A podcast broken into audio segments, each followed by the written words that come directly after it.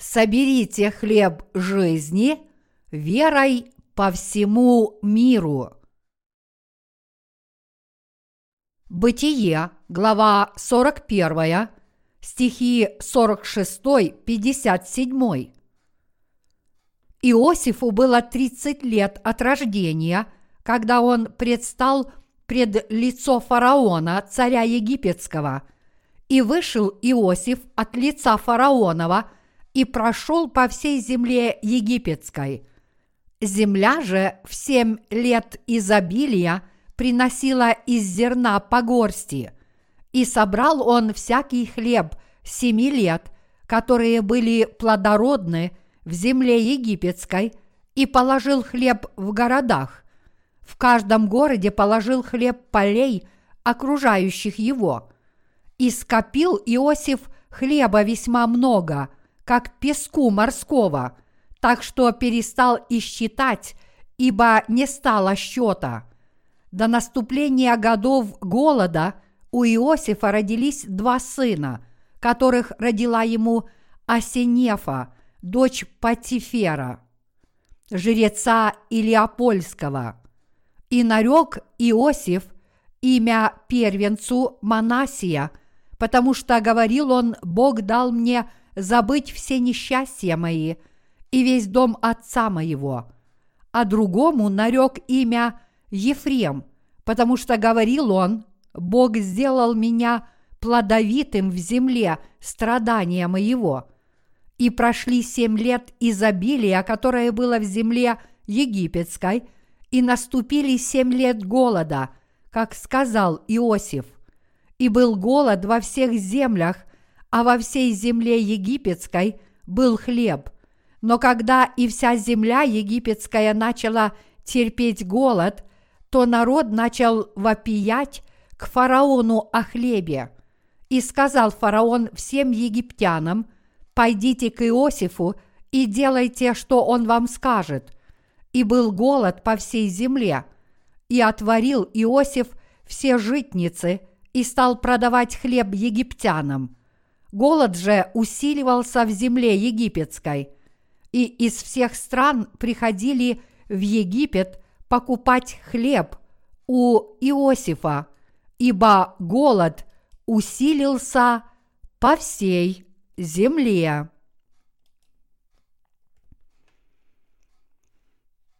Сегодняшний отрывок из Писания описывает историю Иосифа – когда он занимал пост начальника Египта. Как вы, возможно, уже знаете, он был продан в рабство в Египет своими братьями, но в итоге стал начальником этой страны. Как он мог стать начальником Египта? Это удивительная история. Когда Иосиф находился в тюрьме по ложному обвинению – фараон увидел сон в царском дворе, и этот сон сильно повлиял на него, так что он был сильно встревоженным. Но из числа его верных слуг не нашлось никого, кто мог бы истолковать сон царя. В этот момент главный виночерпий фараона вспомнил об Иосифе, который истолковал его сон в тюрьме, и рекомендовал его царю – и вот Иосиф был вызван к фараону и истолковал этот сон, благодаря чему он стал начальником Египта и избавил страну от голода, который предвещал сон. Сегодня я хотел бы рассказать вам о глубоком духовном смысле толкования Иосифом сна этого царя.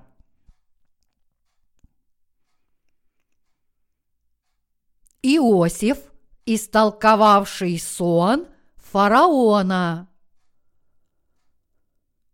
Сон, который приснился фараону в его царском дворе, был следующим.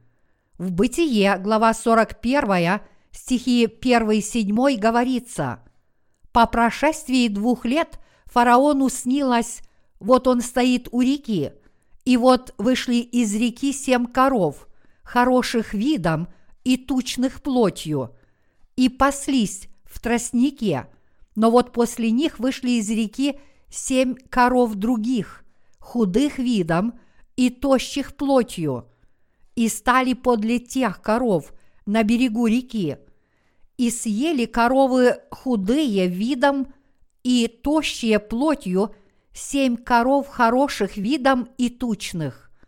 И проснулся фараон, и заснул опять, и снилось ему в другой раз.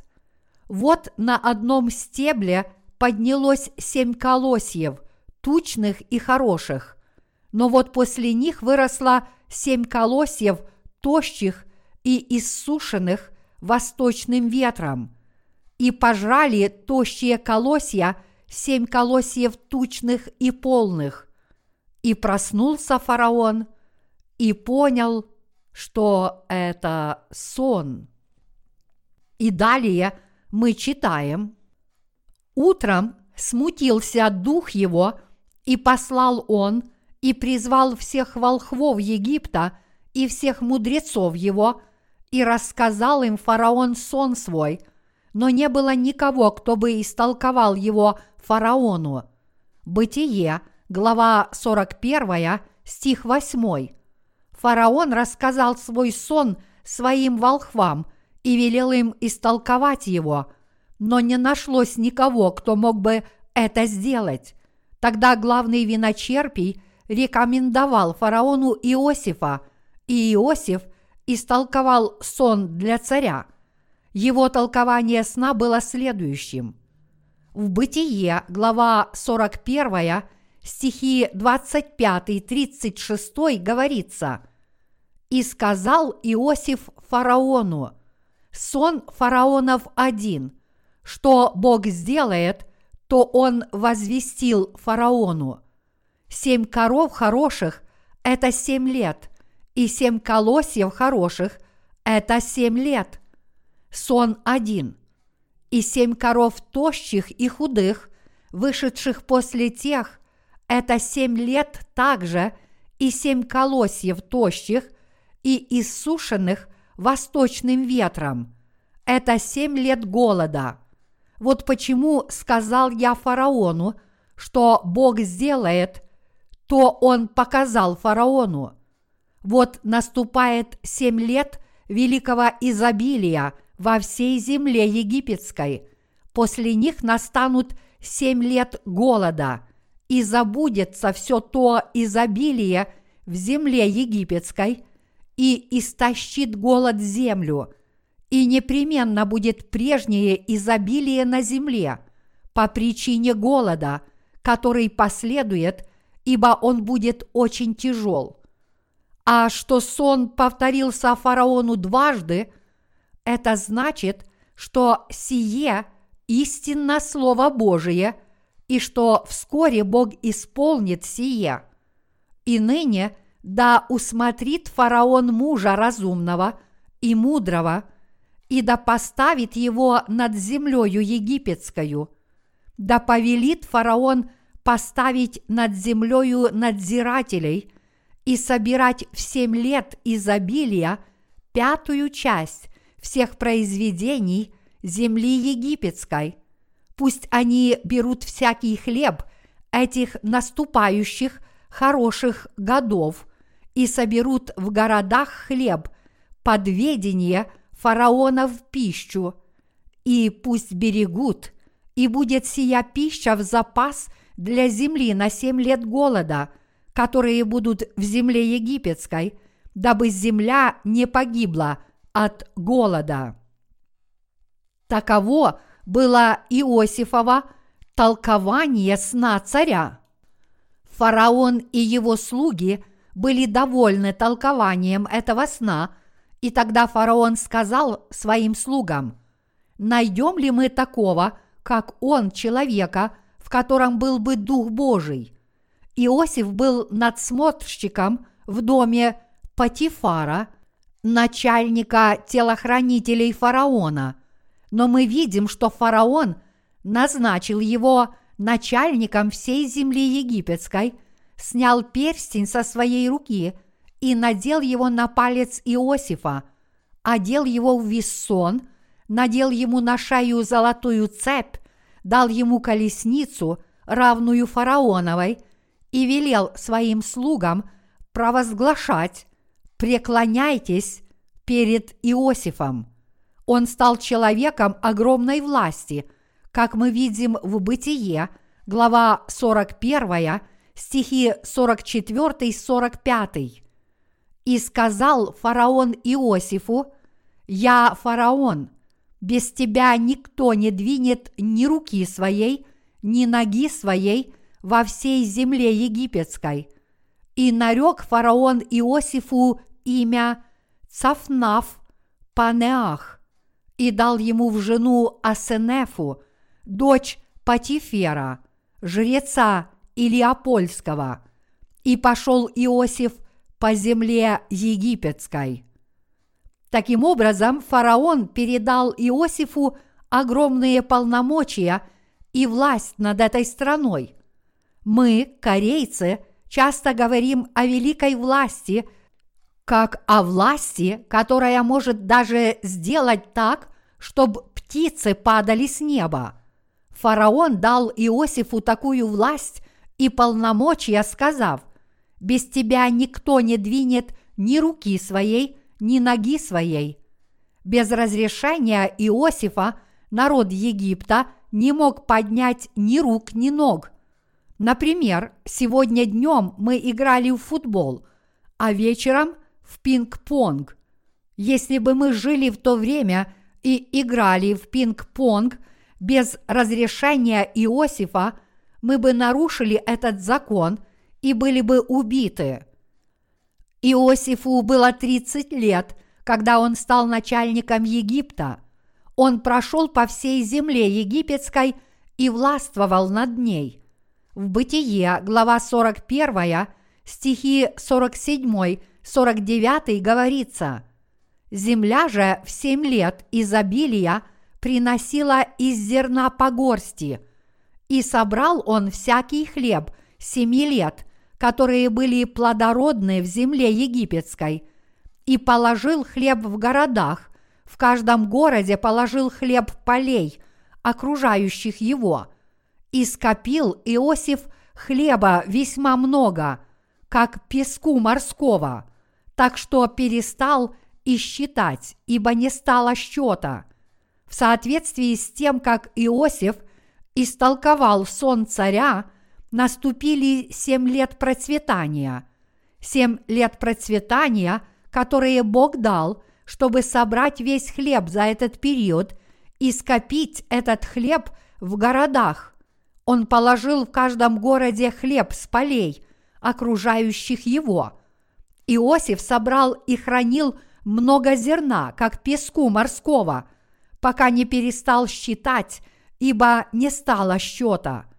Таким образом, он построил большие хранилища, и после семи лет процветания в начале восьмого года на землю пришел сильный голод – вот что говорит об этом Библия.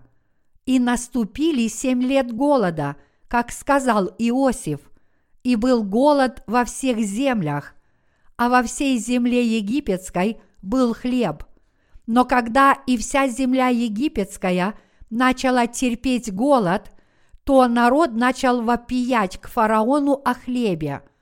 И сказал фараон всем египтянам, «Пойдите к Иосифу и делайте, что он вам скажет. Бытие, глава 41, стихи 54-55. Поистине, благодаря тому, что Иосиф стал начальником Египта, страна смогла мудро подготовиться к грядущему бедствию, голоду. И в результате все жители Египта смогли выжить, все они процветали.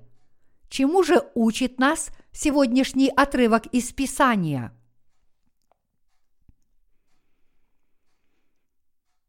Приближается время духовной жатвы, которую назначил Бог. Бог обещал, что спасет много заблудших душ во время скорбных времен, о которых говорил Иисус. Я уверен, что вы все уже хорошо осведомлены об этом. Но я снова говорю вам об этом, потому что конец света стремительно приближается к нам. На самом деле катастрофы на этой земле уже начались. Бог запланировал начало семи веков по своей воле. Откровение, глава 5, стих 1. Первый из этих семи веков уже прошел – первый век, а именно век белого коня, когда Евангелие было впервые провозглашено. Это век, когда Евангелие расцвело и продолжало проповедоваться. Откровение, глава 6, стих 2. Эта первая эпоха уже давно прошла, а второй век – это век человеческой идеологии, а именно век красного огненного коня. Откровение, глава 6, стих 4. Из-за различий в человеческой идеологии возникли войны и конфликты между человечеством, и эта эпоха также прошла. А третий век – это период бедствий и голода, а именно век черного коня. Откровение, глава 6, стих 5. Сейчас мы живем в век бедствий и голода, то есть в век великих скорбей. Этот мир будет переживать стихийные бедствия во все больших масштабах, и в этом веке мы будем испытывать недостаток пищи из-за этого разрушительного голода. Он также будет сопровождаться большим духовным голодом. Четвертый век будет веком появления Антихриста, а именно веком бледного коня. Откровение, глава 6, стих 8. Это будет период, когда Антихрист и его слуги будут угнетать человечество и убивать тех, кто им не подчиняется. Это будет период, когда истинно верующие в Евангелие воды и духа – будут преданы мученической смерти. После этого периода наступит пятый век, и этот век будет веком великой скорби. В этот бурный период погибнет множество людей. В четвертую эпоху, когда явится Антихрист, сначала все будет казаться спокойным, но вскоре Антихрист покажет свою истинную жестокую природу – он отделит тех, кто действительно верит в Иисуса, от тех, кто не верит, тех, кто рожден свыше, от тех, кто не рожден свыше. Он будет принуждать и контролировать людей и даже убивать тех, кто не будет слушать его или не будет принимать знак его имени. Такие люди не смогут ничего купить или продать. В течение этого века – многие святые будут замучены, и многие люди, которые сейчас находятся в христианском мире, придут к вере в это Евангелие воды и духа. Когда наступит это время, израильский народ пройдет через испытания, а также подвергнется нападению Антихриста. Тогда народ Израиля будет взывать и молиться Господу Богу – они начнут серьезно искать и ждать Спасителя, который избавит их. И, наконец, они узнают, что Спаситель, которого они ждали, на самом деле Иисус Христос, который уже пришел на их землю. Они придут к пониманию того, что Иисус есть Христос, и тогда поверят в Него. Но Библия говорит нам, что только меньшинство уверует в него. В течение этого века многие люди из народа Израиля будут замучены, и многие другие будут мученически убиты в течение этой эпохи.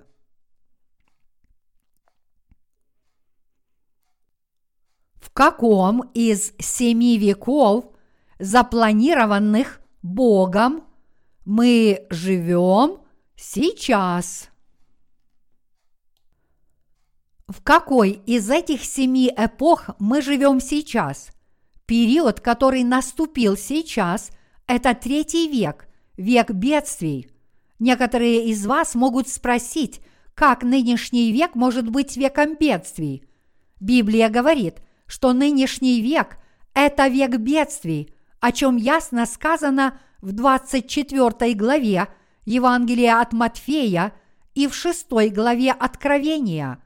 Никто не может отрицать, что это век скорбей и что мы сейчас живем в этом периоде. Дорогие единоверцы, неужели вы не верите, что это правда? Дорогие единоверцы, давайте вместе прочитаем Откровение. В Откровении, глава 6, стихи 1-17 говорится «И я видел, что Агнец – снял первую из семи печатей, и я услышал одно из четырех животных, говорящее как бы громовым голосом «Иди и смотри». Я взглянул, и вот конь белый, и на нем всадник, имеющий лук. И дан был ему венец, и вышел он как победоносный, и чтобы победить. И когда он снял вторую печать, я слышал второе животное, говорящее «Иди и смотри». И вышел другой конь, рыжий, и сидящему на нем дано взять мир с земли, и чтобы убивали друг друга. И дан ему большой меч. И когда он снял третью печать, я слышал третье животное, говорящее «Иди и смотри». Я взглянул, и вот конь вороной, и на нем всадник, имеющий меру в руке своей. И слышал я голос посреди четырех животных, говорящий «Хиникс пшеницы за динарий и три хиникса ячменя за динарий, елея же и вина не повреждай». И когда он снял четвертую печать, я слышал голос четвертого животного, говорящий «Иди и смотри». И я взглянул, и вот конь бледный, и на нем всадник, которому имя смерть, и ад следовал за ним, и дана ему власть над четвертою частью земли, умерщвлять мечом и голодом, и морозом, и зверями земными. И когда он снял пятую печать, я увидел под жертвенником души убиенных за Слово Божие и за свидетельство, которое они имели. И возопили они громким голосом, говоря, «Доколе владыка святый и истинный не судишь и не мстишь живущим на земле за кровь нашу. И даны были каждому из них одежды белые, и сказано им, чтобы они успокоились еще на малое время, пока и сотрудники их, и братья их, которые будут убиты, как и они, дополнят число. И когда он снял шестую печать, я взглянул, и вот произошло великое землетрясение, и солнце стало мрачно, как власеница, и луна сделалась, как кровь, и звезды небесные пали на землю, как смоковница, потрясаемая сильным ветром, роняет незрелые смоквы свои. И небо скрылось, свившись, как свиток – и всякая гора и остров двинулись с мест своих, и цари земные, и вельможи, и богатые, и тысячи начальники, и сильные, и всякий раб, и всякий свободный скрылись в пещеры и в ущелья гор, и говорят горам и камням, «Падите на нас и сокройте нас от лица сидящего на престоле и от гнева Агнца, ибо пришел великий день гнева его, и кто может устоять? Читая этот отрывок Писания из Откровения, глава 5, мы видим, что у сидящего на небесном престоле есть свиток с письменами как на внутренней, так и на обратной стороне, запечатанный семью печатями. Кто может открыть и прочитать этот свиток? У меня нет времени говорить с вами о всем, что касается этого места Писания, но там говорится, что нет никого на небе и на земле, кто мог бы раскрыть этот свиток. В Библии описан образ Агнца, сидящего на престоле посреди четырех животных и старцев. Он выглядел как бы закланным. И я взглянул, и вот посреди престола и четырех животных, и посреди старцев стоял агнец, как бы закланный, имеющий семь рогов и семь очей, которые суть семь духов Божиих, посланных во всю землю. И он пришел и взял книгу из десницы сидящего на престоле. Откровение, глава 5, стихи 6-7. Таким образом, Бог объявил здесь, что для осуществления его плана тем, кто осуществит все, что он запланировал относительно человеческой истории, на самом деле будет Иисус Христос. Итак, мы видим, как Бог подробно открывает это апостолу Иоанну – и вот апостол Иоанн начинает описывать его откровения по очереди, говоря, «И я видел, что Агнец снял первую из семи печатей, и я услышал одно из четырех животных, говорящее как бы громовым голосом, «Иди и смотри». Я взглянул, и вот конь белый, и на нем всадник, имеющий лук, и дан был ему венец, и вышел он как победоносный, и чтобы победить. Откровение, глава 6, стихи 1-2. Некоторые теологи говорят, что человек на белом коне – антихрист, но я не могу согласиться с такой интерпретацией. Божья история начинается не с Антихриста, Господь человеческой истории Иисус Христос. А еще в Библии сказано, что человек на белом коне имел лук, и дан был ему венец, и вышел он как победоносный, и чтобы победить. Иисус Христос – это тот, кто с давних времен и в настоящем всегда побеждает. Считается, что вторая эпоха – это эпоха красного коня. Она отображает эпоху, когда из-за ужасных конфликтующих человеческих идеологий бушевали войны. И это эпоха человеческих идеологий. За этой второй эпохой последовала эпоха черного коня.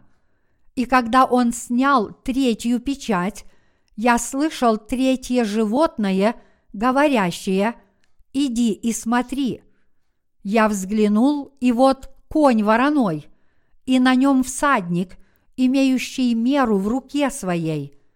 И слышал я голос посреди четырех животных, говорящий «Хиникс пшеницы за динарий и три хиникса ячменя за динарий». Елея же – и вина не повреждай. Откровение, глава 6, стихи 5-6. Третий век описывается здесь как век бедствий и голода, то есть век скорбей. Также за этим веком следует век бледного коня, который так ясно описан. И когда он снял четвертую печать, я слышал голос четвертого животного, говорящий «Иди и смотри». я взглянул, и вот конь бледный, и на нем всадник, которому имя смерть, и ад следовал за ним, и дана ему власть над четвертою частью земли, умерщвлять мечом и голодом, и мором, и зверями земными. Другими словами, Агнец поочередно открывал печати и раскрывал страницы свитка.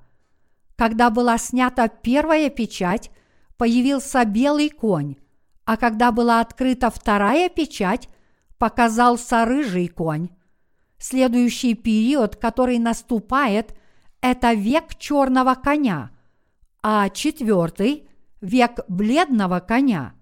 Еще до сотворения этой вселенной Бог запланировал семь веков в истории человечества, а начиная с третьего века события начнут ускоряться, и история человечества начнет кардинально меняться. Четвертый век длится семь лет. Во время этой четвертой эпохи Антихрист явится и убьет многих людей. Во время пятой эпохи многие люди умрут из-за Антихриста, и рожденные свыше будут мученически погибать в это бурное время. Это потому, что мы, рожденные свыше, не можем слушать злые слова Антихриста или подчиняться его власти. Он велит людям называть его Богом и служить только ему. Но Святой Дух внутри нас не может этого терпеть, и поэтому мы не можем подчиниться ему. И по этой причине только рожденные свыше, верующие в Евангелие воды и духа, будут преданы смерти. В этот век мученичества многие люди из народа Израиля также будут замучены. И последняя жатва произойдет среди тех, кто прочитал наши книги, содержащие Евангелие воды и духа. Это будет время последней жатвы. Библия говорит, что число спасенных в этом веке превысит число тех, кто был спасен до сих пор. Написано, что тогда спасется бесчисленное множество людей. Поэтому возникает вопрос, когда произойдет наше восхищение? Когда откроется шестая печать, произойдет восхищение. Вплоть до этого восхищения святых Антихрист будет проверять каждого человека и убивать всех, кто не подчинится ему. Все, кто не примет знак Антихриста, будут преданы смерти. Те из нас, кто рожден свыше, не могут подчиниться этому принуждению. Мы можем беспокоиться о своей плоти и о том, что с ней будет, но мы никогда не покоримся Антихристу. Это не зависит от нашей воли, но Святой Дух, находящийся внутри нас, даст нам силу отвергнуть Антихриста. Силы Антихриста противостоят Богу, и поэтому Святой Дух не позволяет нам подчиниться Ему.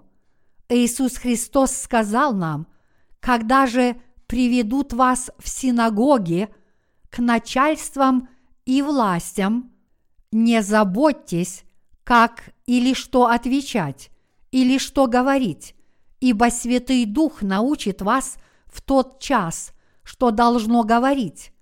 Луки, глава 12, стихи 11-12. Наш Господь обещал, что Святой Дух научит нас, рожденных свыше святых, что мы должны смело говорить, когда мы окажемся в такой тяжелой ситуации. Бог даст нам дерзновение и силу, чтобы мы могли бороться с сатаной. Вот почему так много рожденных свыше будут мученически погибать в эту эпоху.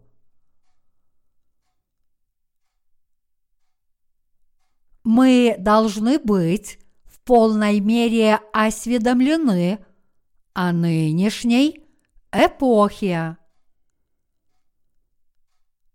Книга Откровения очень сложна для толкования, из-за этого возникло множество неверных толкований отрывков из Откровения. Например, известный американский библеист Сайрус и Скофилд отстаивал так называемое восхищение до начала великой скорби, утверждая, что восхищение – произойдет в третью эпоху, то есть в эпоху скорбей. И согласно его мыслям, когда откроется четвертая печать, появится Антихрист, и когда это произойдет, все, кто только верит в Иисуса, будут схвачены и больше не будут находиться на этой земле согласно Библии. Это неверно и вводит в заблуждение – как долго мы, святые, пробудем на этой земле. Нынешний век, в котором мы сейчас живем, это третий век, век бедствий и голода. Когда откроется четвертая печать, наступит четвертый век, когда появится Антихрист, а мы, святые, будем еще жить на земле в это время. Но, как и этот ученый, многие христианские лидеры – неверно истолковывают слова книги Откровения и настаивают на том, что восхищение произойдет до прихода Антихриста. Было ли уже какое-то восхищение или вознесение святых? Нет, еще не было. Восхищение произойдет тогда, когда многие люди будут умирать за свою веру – и если к тому времени мы с вами будем еще живы, многие люди услышат Евангелие воды и духа от нас и действительно уверуют в это подлинное Евангелие. Поэтому на нас лежит огромная ответственность за исполнение нашего призвания как верующих в Евангелие воды и духа. Мы должны усердно планировать в своем сердце дела, которые мы намереваемся выполнить. Это потому, что Господь уже взял свиток из рук Бога Отца, и с этого момента мир будет двигаться в точном соответствии с его проведением, как написано в этом свитке. И тогда Иисус Христос придет на эту землю как высший судья. Бог сказал нам, что когда Он создал эту вселенную и человечество, Он не сделал это без какого-либо плана, но у Него был совершенный план, который будет тщательно исполнен по Его воле. Когда печати на свитке будут поочередно открываться, все Божьи планы, записанные в нем, будут шаг за шагом раскрываться – Господь Бог также сказал, «Я есть Альфа и Омега», что означает, что Он есть начало и конец. Наш Бог такой. Иисус Христос управляет всем с самого начала. Он исполняет свою волю, и в конце концов Он создаст для нас новый мир, и мы должны это знать. Если это так, то в каком веке мы сейчас живем? Четвертая печать еще не открыта. Мы живем в эпоху, когда открылась третья печать. Век, когда откроется третья печать, это век черного коня, и он представляет собой век бедствий и голода, как написано, хиникс пшеницы за динарий – и три хиникса ячменя за динарий. Елея же и вина не повреждай. Откровение, глава 6, стих 6. Это означает, что будет опустошительный голод, но Бог избавит свой народ даже в этот век великих скорбей. Здесь становится ясно, что в этот век скорби будет много трудностей, включая стихийные бедствия и голод. Дорогие единоверцы, наступает сильный голод, то есть голод духовный и физический. Если вы посмотрите вокруг, то найдете множество признаков духовного и физического голода. В душах многих номинальных христиан уже начался опустошительный голод. Вы также признаете это, верно? Я прошу вас понять, что мы, Церковь Божья, в настоящее время живем в эпоху, когда была снята третья печать и открыт свиток, то есть в эпоху великих скорбей. Этот мир стремительно разлагается. Мы читаем текущие новости, где Соединенные Штаты начинают оказывать давление на наше правительство, чтобы оно импортировало рис от них. Но как это возможно, если мы сытая нация, у которой нет недостатка ни в чем? Они говорят, мы собрали много зерна – Поэтому, пожалуйста, покупайте у нас еду. Но в недалеком будущем все будет иначе. Каждого сельскохозяйственного продукта, выращенного в каждой стране, будет недостаточно для нее самой. И каждая страна будет испытывать голод. В недалеком будущем страны и люди будут гибнуть от голода. Мы с вами лично увидим – как это произойдет. Мы будем видеть такие катастрофы своими физическими глазами, а слышать о них своими ушами. И мы сами можем переживать подобные вещи. Мы должны осознать, что день и век, в который мы живем, это век бедствий, и мы должны жить в соответствии с этим в нашей вере. Для нас очевидно – что все это действительно сбудется. Это не просто мои слова. Однажды я сказал вам, кажется, это было во время зимнего лагеря подготовки учеников 1995 года, что в 2005 году возникнет много трудностей. Честно говоря, в наше время становится очень трудно выполнять работу – по провозглашению Евангелия воды и духа. Это потому, что сейчас мы живем в эпоху голода. Это время сильного голода. Многие люди умирают физически от голода. И вдобавок к этому становится еще труднее провозглашать Евангелие воды и духа. И поэтому я молюсь о том, чтобы мы действовали в соответствии с этим знанием.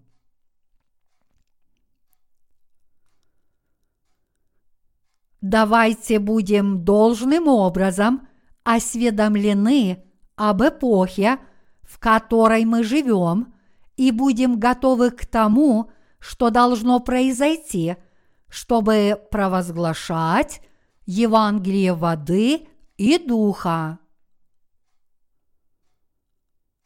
Согласно Иосифову толкованию сна царя, в течение семи лет процветания он готовился к голоду, собирая пятую часть урожая и храня эти продукты в больших хранилищах. Никогда не было в Египте такого количества домов для хранения продуктов, как в то время, когда Иосиф был начальником Египта – Иосиф построил множество хранилищ по всему Египту. Некоторые люди, которые не понимали, что происходит, вероятно, осуждали Иосифа за строительство такого количества хранилищ. Земля давала так много пищи, и поэтому они задавались вопросом, зачем нужно было строить так много хранилищ и хранить в них продукты – и они могли бы критически отнестись к затратам на содержание этих хранилищ. Их недовольство могло бы быть обоснованным, поскольку управлять таким количеством хранилищ было очень сложно. Однако Иосиф был решителен и запасал пищу во многих местах в течение семи изобильных лет. После этих семи лет в каждом хранилище можно было увидеть огромную гору зерна. Когда эти семь лет закончились, внезапно наступил сильный голод, и у народа Египта, презиравшего Иосифа, закончилась еда. И вот они пошли к фараону и попросили зерна. В то время Иосиф был начальником Египта, поэтому он приказал открыть хранилища и продавать хранящееся там зерно народу Египта.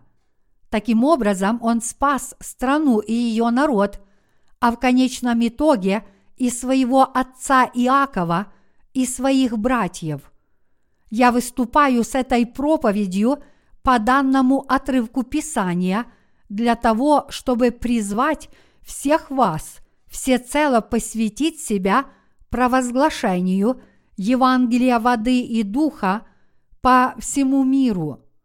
Дорогие единоверцы, сейчас мы с вами делимся Евангелием воды и духа с людьми всего мира через наши печатные – и электронные книги. Евангелие воды и духа, подготовленное нами, изгладит все грехи в душах людей, когда мы будем распространять его. Кто-то закажет наши миссионерские книги и прочтет их, а кто-то просто положит их на свои пыльные книжные полки. Среди этих искателей некоторые, возможно, дочитали книги до конца, а другие выбросили их после прочтения или после просмотра. Также будут те, кто одолжит одну из наших книг у других и изучит ее полностью, а может быть и те, кто просто перестанет читать после того, как прочтет предисловие. Что бы ни случилось, мы разослали по всему миру множество печатных книг, содержащих Евангелие воды и духа, и они уже куда-то приехали и находятся на книжных полках заказчиков и искателей или их читают другие.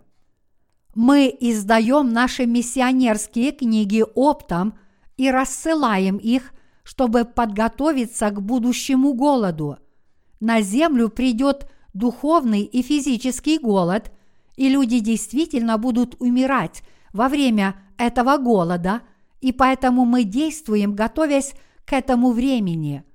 Как Иосиф запасал зерно в годы процветания, так и мы готовимся к предстоящим тяжелым дням.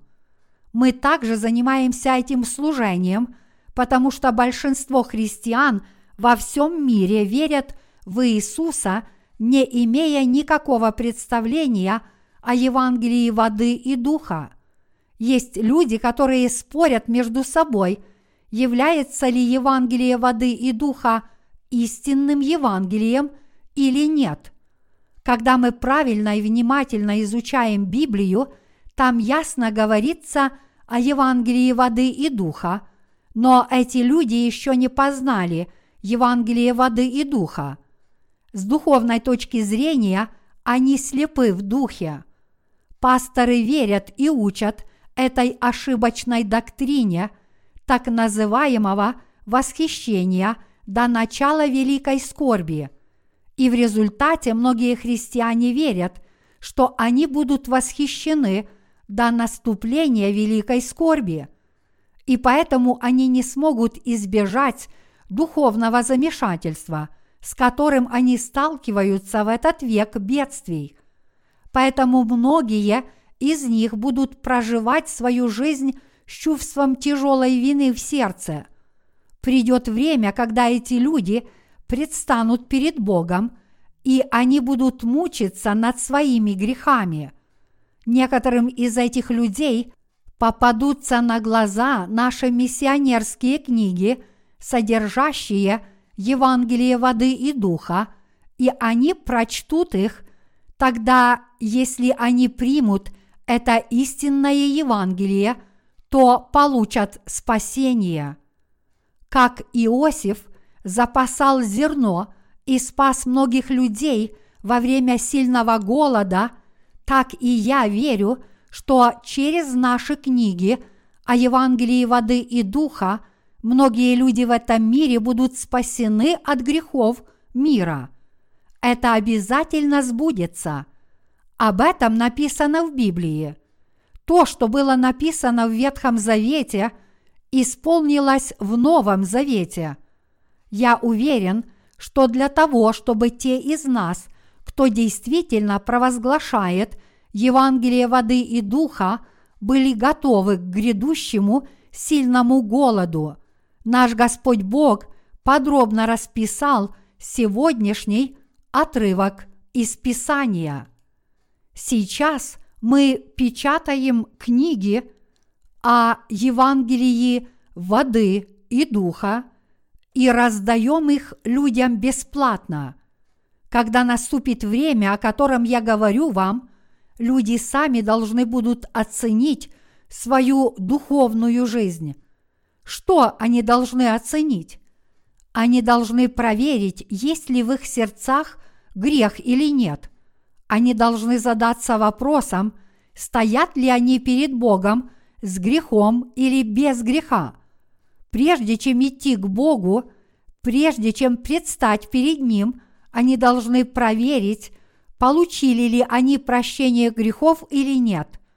Поэтому они должны читать наши миссионерские книги, содержащие Евангелие воды и духа, которые были переданы им бесплатно, независимо от того, находятся ли эти книги у них или у кого-то другого. Они должны обязательно прочитать их, чтобы получить спасение от своих грехов. Содержание этих книг, которые мы раздали, станет хлебом жизни, который спасет людей от их грехов. Когда люди будут читать эти книги, воля Божья будет исполняться в этом мире. Вот почему, как Иосиф хранил зерно в годы процветания, мы раздаем наши книги «Духовный хлеб жизни». Мы распространяем наши книги о миссии абсолютно бесплатно. Некоторым это может показаться смешным, но в будущем многие люди прочитают эти книги, получат спасение от своих грехов и обретут вечную жизнь. В это время Святой Дух откроет их сердца и позволит им поверить в истину подлинного Евангелия спасения. В то время великого голода многие люди поверят праведность Божью, спасутся от всех своих грехов и будут прославлять Его праведность. Верой я ожидаю того времени, когда все это сбудется. Это литературное служение, которое мы с вами выполняем, достойно в глазах Господа и, конечно, эффективно даже сейчас. Более того, содержание наших книг – станет гораздо более эффективным на протяжении всего этого третьего века и даже в четвертом веке, когда появится Антихрист. Я уверен, что воля Господа будет исполнена через Евангелие воды и духа, которое мы провозглашаем. Вы верите в это?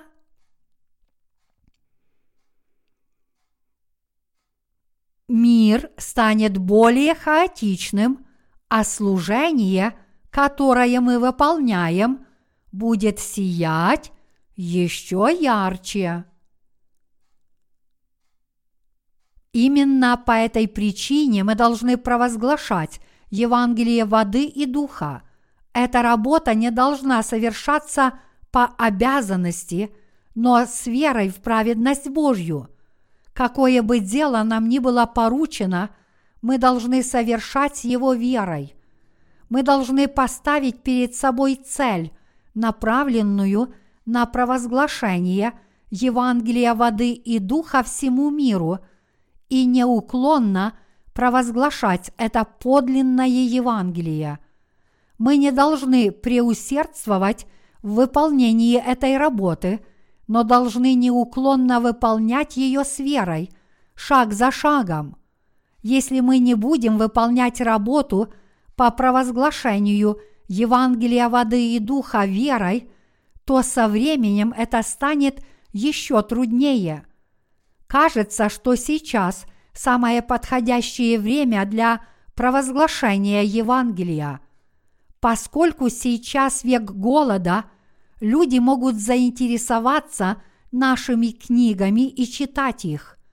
Но также возможно, что заботы людей еще больше отдалят их от Бога из-за разгула грехов этого мира.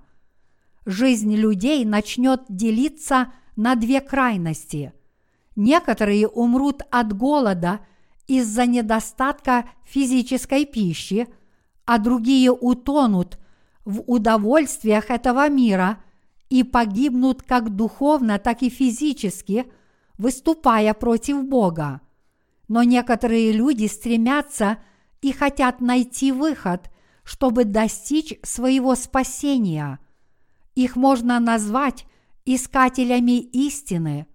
Сейчас мы живем в грешном мире, поэтому нам может быть легче провозглашать Евангелие воды и духа, но в последние дни это станет труднее.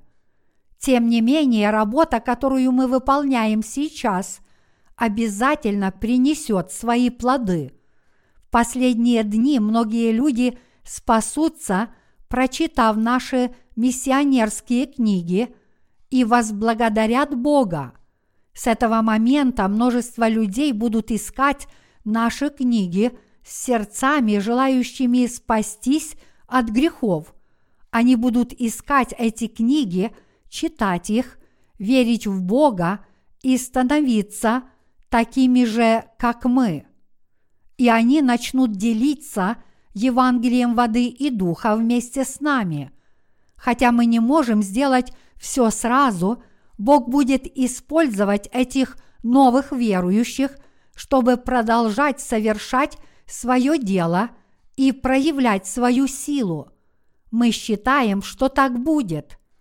Это литературное служение, которое мы выполняем сейчас, подобно тому, что делал Иосиф – когда готовился к великому голоду.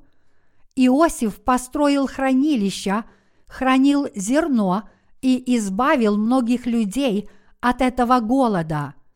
Точно так же мы храним книги о Евангелии воды и духа и ждем многих людей, стремящихся найти истину. После того, как Иосиф стал начальником Египта – он не стал строить хранилище только в одном месте, но построил много хранилищ по всему царству. В каждом городе или округе, согласно его решению, он строил хранилища для излишков зерна. На широких открытых пространствах, таких как равнины, Иосиф, вероятно, построил сотни или тысячи домов-хранилищ. И вы можете быть уверены в этом. Складские помещения были построены в сельскохозяйственных районах по его приказу. По всей земле и в разных регионах были построены хранилища, которые заполнялись излишками урожая. Точно так же книги, которые мы раздаем бесплатно, разошлись по всему миру – и хранятся в разных местах. И когда наступит подходящее время, люди прочитают эти книги и получат спасение от своих грехов, и воля Божья будет исполнена. С этого момента мы будем провозглашать Евангелие воды и духа с большей смелостью. Прежде чем закончится этот третий век, мы будем провозглашать Евангелие воды и духа – полной мере от всего сердца. Дорогие единоверцы, не за горами то время, когда закончится этот третий век. Начиная с этой третьей эпохи, течение мира кардинально изменится. Первый и второй век проходили медленно, но начиная с третьего века все будет происходить быстро, как мы уже видим. Когда придет это последнее время, мы с вами будем замучены вместе с другими святыми, имеющими веру в Евангелие воды и духа. В то время во всем мире будет много людей, которые будут иметь точно такую же веру, как и мы, и мы не сможем хорошо общаться друг с другом, поэтому мы будем использовать жесты для общения. Именно для этого времени мы сейчас храним Евангелие воды и духа.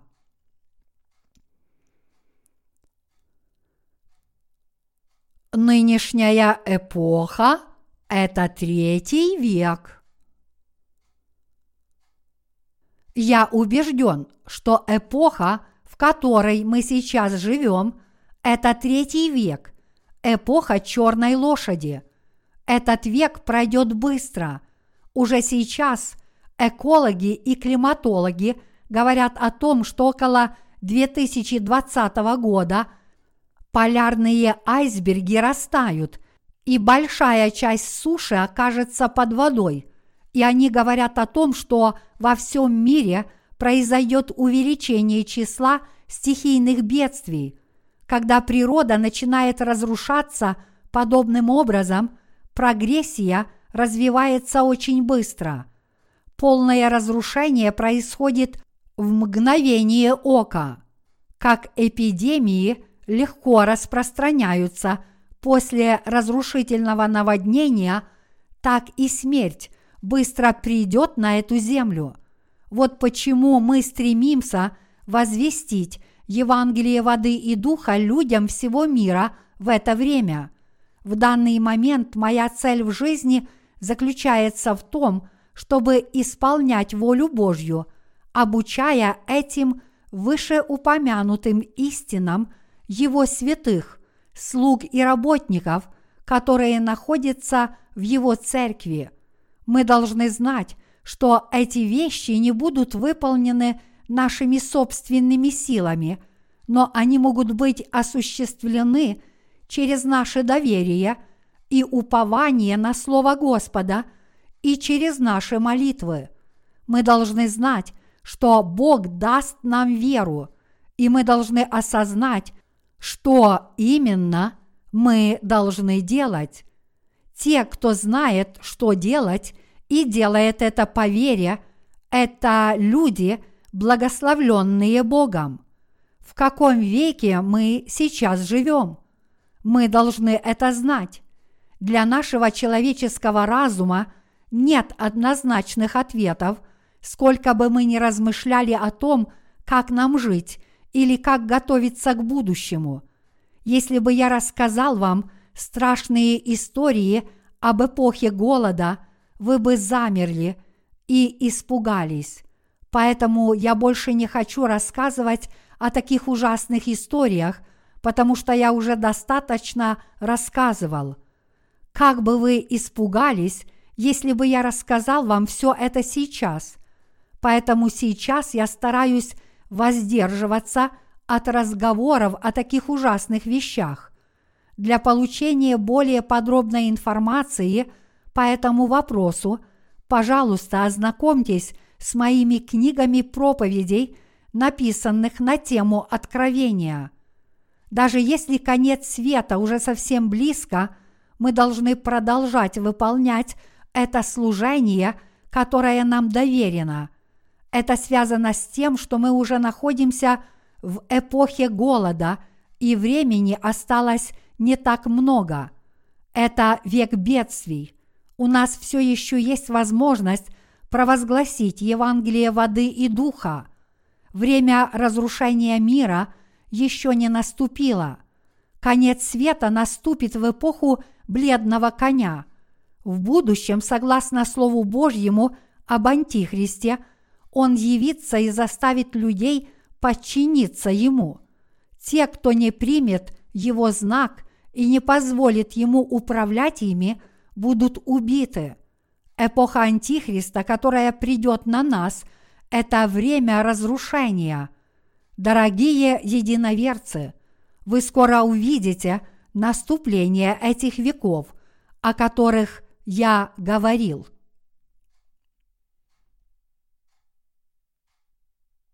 Недалек тот день, когда люди будут вынуждены принять знак Антихриста. Не знаю, помните вы или нет, но я уже несколько раз говорил об этом. В супермаркете или круглосуточном магазине на все товары наносятся штрих-коды. Штрих-коды есть и на книгах.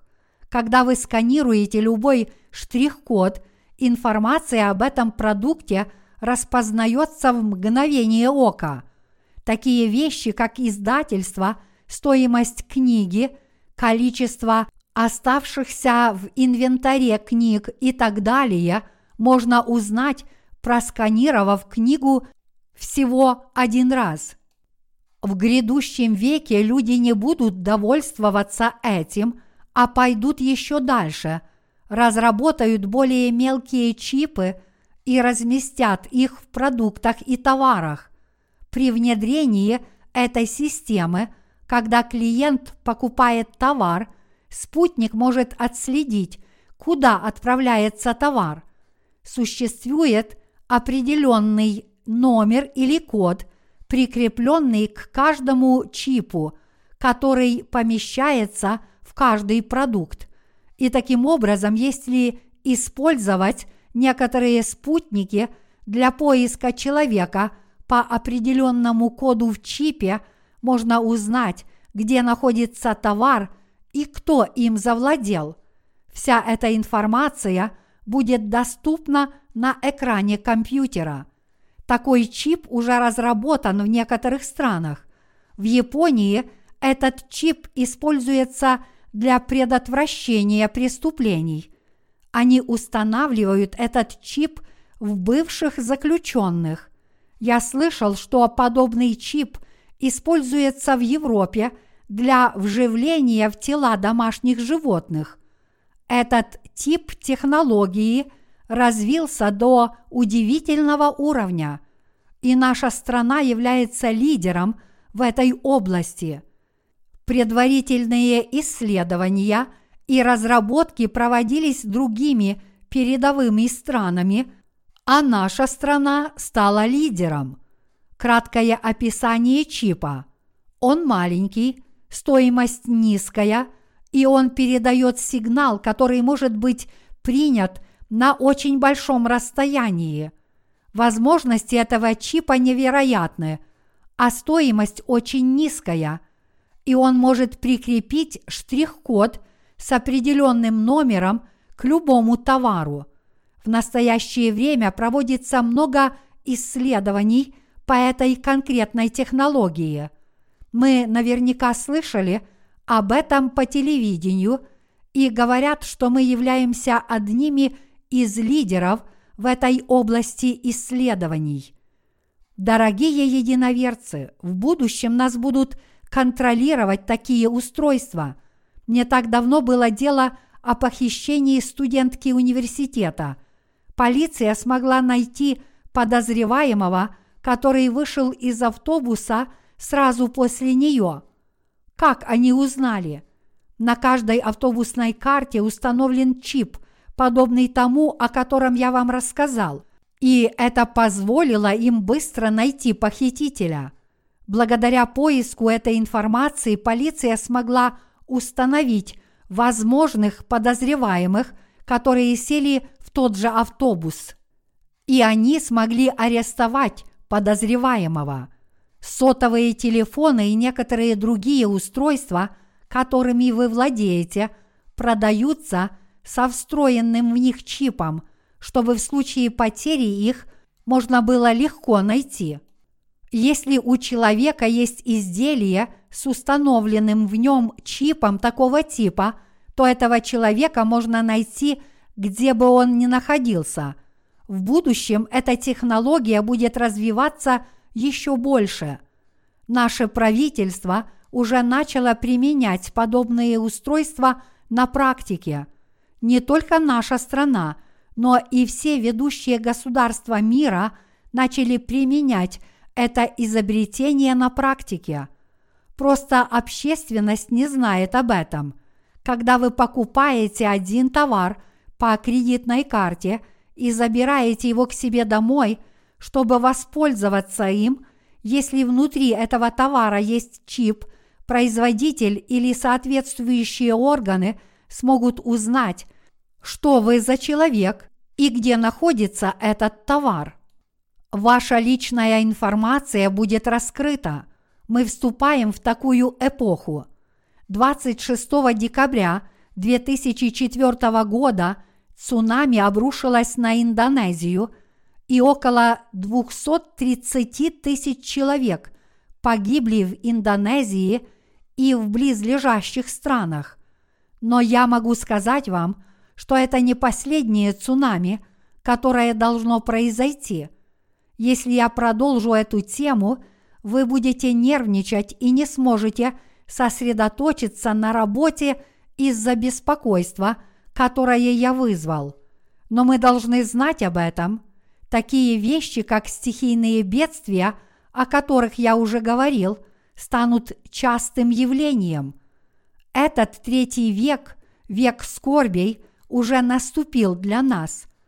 Например, только в Индонезии от цунами погибло около 150 тысяч человек, включая корейских туристов, поэтому семьи погибших корейцев посетили то самое место, где жертвы, возможно, испустили свой последний вздох. К сожалению, большинство корейских жертв в итоге не были найдены.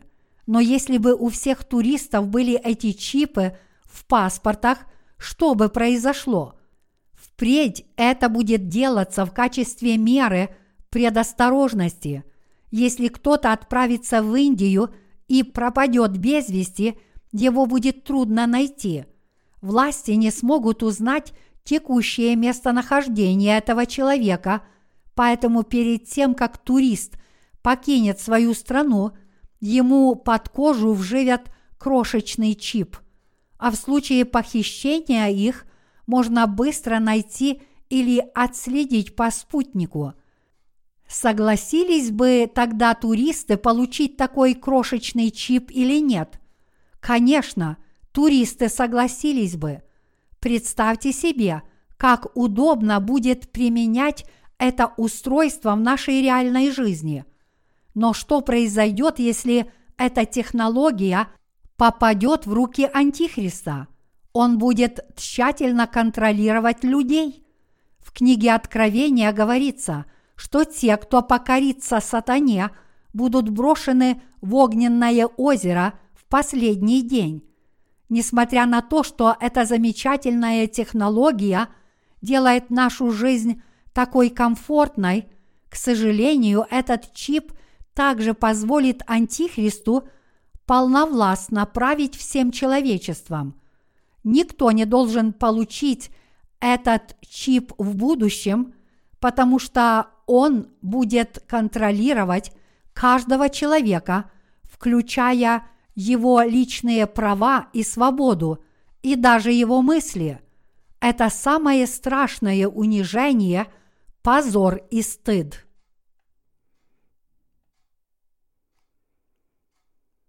Среди праведников есть такие, которые провозглашают Евангелие воды и духа с мудростью Иосифа. Единоверцы, в мире могут быть вещи и похуже этого. Возможно, что-то подобное действительно не так уж плохо.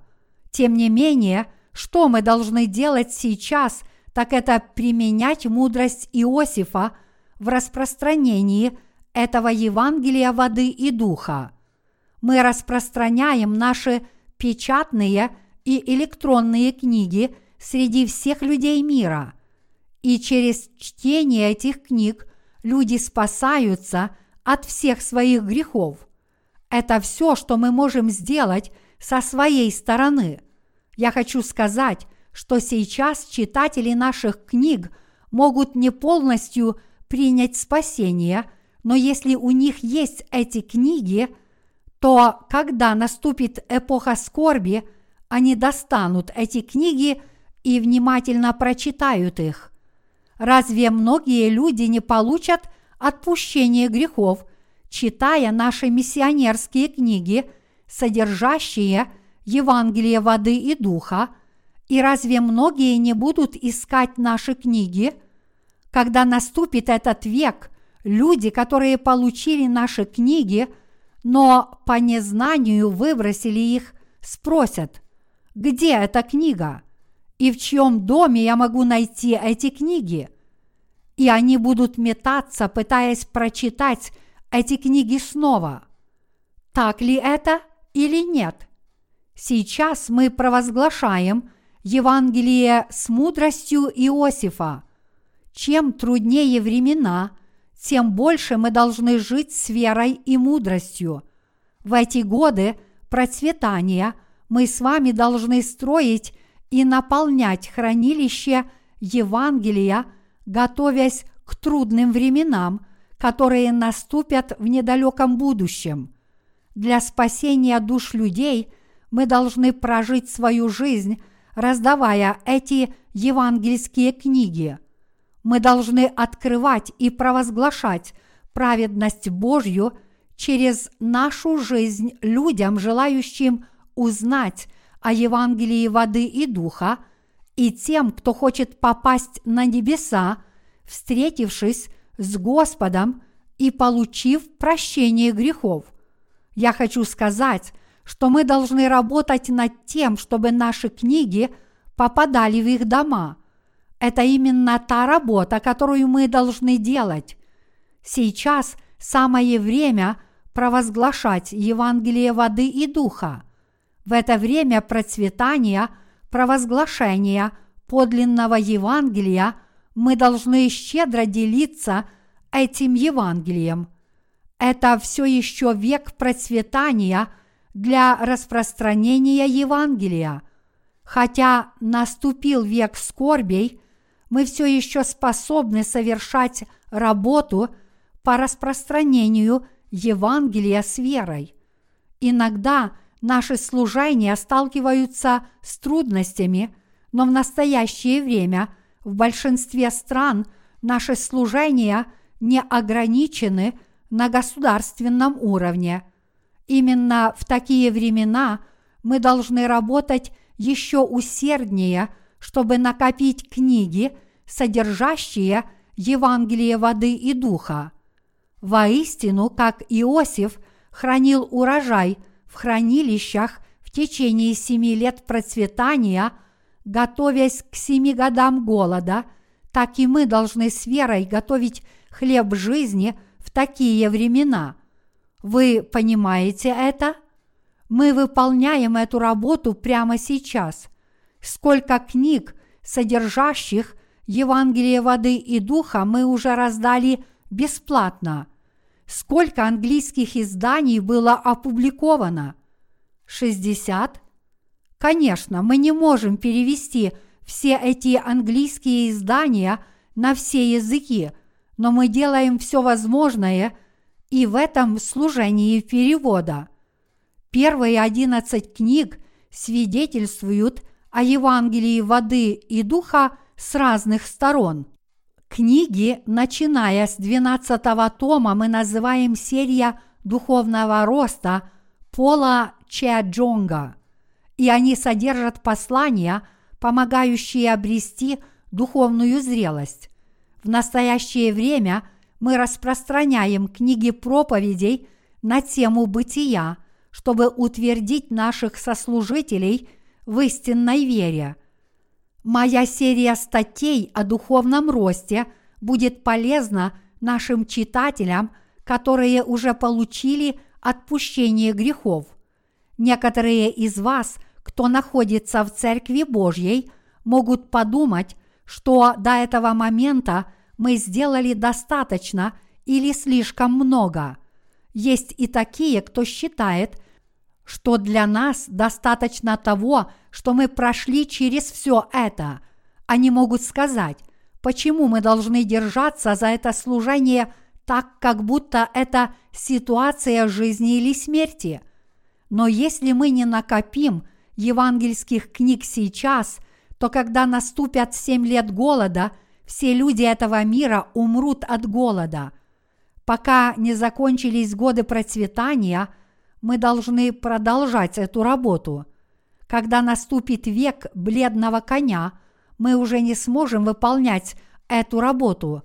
Я верю, что когда придет это время, Святой Дух совершит свою работу через книги, которые мы раздавали. Работа, которую мы выполняем, это важнейшее дело Божье. Дорогие единоверцы, в это время идет борьба за то, кто получит господство в Азии и во всем мире. Тем не менее, как я уже упоминал немного ранее, что произойдет, если обрушится цунами и погибнет много людей. Многие страны, скорее всего, пришлют деньги или пообещают их дать. На встречах G7 или других встречах низшего уровня главы многих стран встречаются, обсуждают и принимают совместные решения. В этом мире так много различных организаций. Они затрагивают очень много тем и вопросов. В настоящее время Соединенные Штаты пытаются сохранить свою гегемонию над всем миром, поэтому они нападают на Афганистан и Ирак. У Ирака даже нет ядерного оружия, но Соединенные Штаты использовали это как предлог для нападения на эту страну. Некоторые другие могущественные страны также пытаются добиться мирового господства. Эти могущественные страны объединятся вместе, чтобы какое-то время поддерживать мировой порядок, но однажды кто-то возьмет всю власть в свои руки. Будет создана единая коалиция, используемая для установления контроля и господства над всем миром. В то время как стихийные бедствия происходят в мире повсеместно, нам действительно нужны эти глобальные организации для объединения и управления миром. В настоящее время правительству одной страны трудно управлять даже теми проблемами, которые имеют место в его собственной стране. Как я уже говорил, когда происходят стихийные бедствия, такие как мощное цунами, это настолько разрушительно, что люди могут растеряться и не знать, что делать. Поэтому эти организации были созданы – для объединения стран и для управления и контроля помощи, направляемой пострадавшим людям в виде средств или помощи персоналом. Тем не менее, подобные проекты – это попытка захватить гегемонию над миром. Как вы знаете, есть некий президент, который постоянно требует и оказывает давление на другие страны – чтобы они поддержали его программу действий. Если задуматься, почему так важно, чтобы какая-то страна создала ядерное оружие. Я хотел бы спросить этого воинственного президента. У вас в арсенале несколько сотен бомб, и вы утверждаете, что эти страны, которые пытаются создать несколько ядерных бомб, уничтожат вашу собственную страну или весь мир.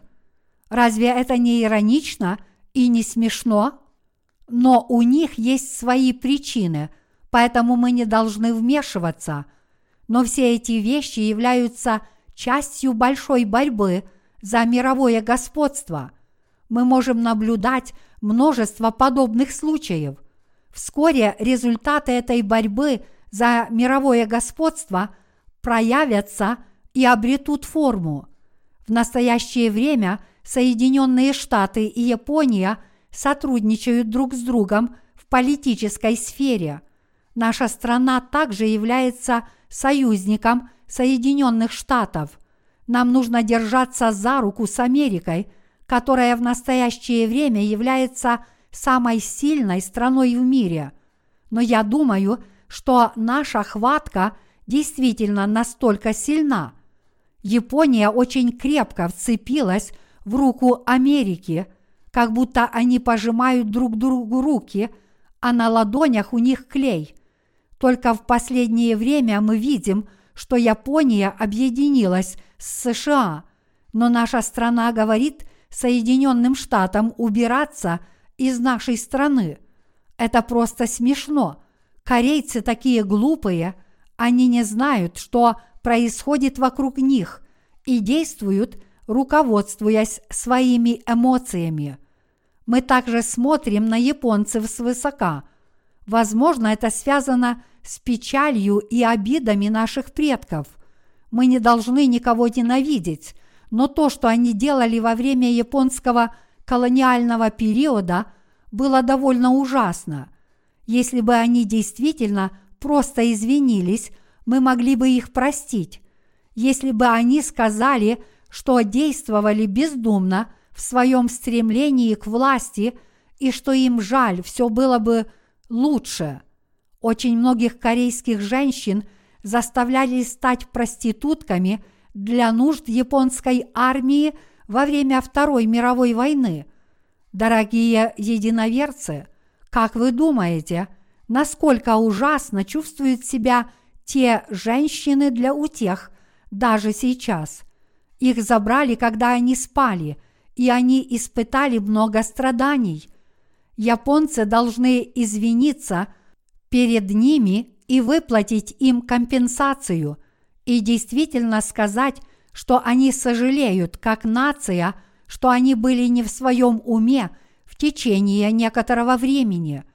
Они должны спросить, как они могут выплатить компенсацию женщинам для утех, или хотя бы на словах выразить свое сожаление, но они отказываются это делать. Это такой народ и такая нация. В такие времена, как сейчас, потерей для нас было бы не иметь хороших отношений с Соединенными Штатами. В этом мире происходят вещи, о которых я говорил. В такие моменты мы не должны ставить свои чувства на первое место – а должны все правильно рассчитать. Дорогие единоверцы, появится ли когда-нибудь антихрист и скажет «Я антихрист»? Ни в коем случае. Сатана войдет в одного из власть имущих, и через этого начальника будут угнетать Божий народ и противостоять Богу. Мы не знаем, кто будет антихристом, Однако то, о чем я вам рассказал, происходит в наши дни. Никто не знает, кто будет антихристом, но то, что он появится в ближайшем будущем, это несомненный факт. Тем не менее, мы никогда не должны забывать, что век, в котором мы сейчас живем, это век голода. Пожалуйста, не забывайте об этом в своей жизни. Сейчас трудно не только вам лично – но и люди нашей страны и всего мира переживают трудные времена. Сейчас все недорого, поэтому при заключении контракта будет разумно согласиться на неизменные условия в течение длительного времени. Согласитесь на такие условия, чтобы цена не менялась еще 20 лет.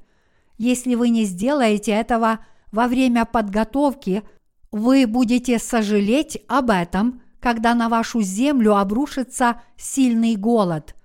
Мы с вами маленькие Иосифы. Мы следуем по духовным стопам Иосифа. Я благодарю Бога за то, что Он позволил нам во время периода изобилия заранее подготовиться к грядущим дням, провозглашая Евангелие воды и духа.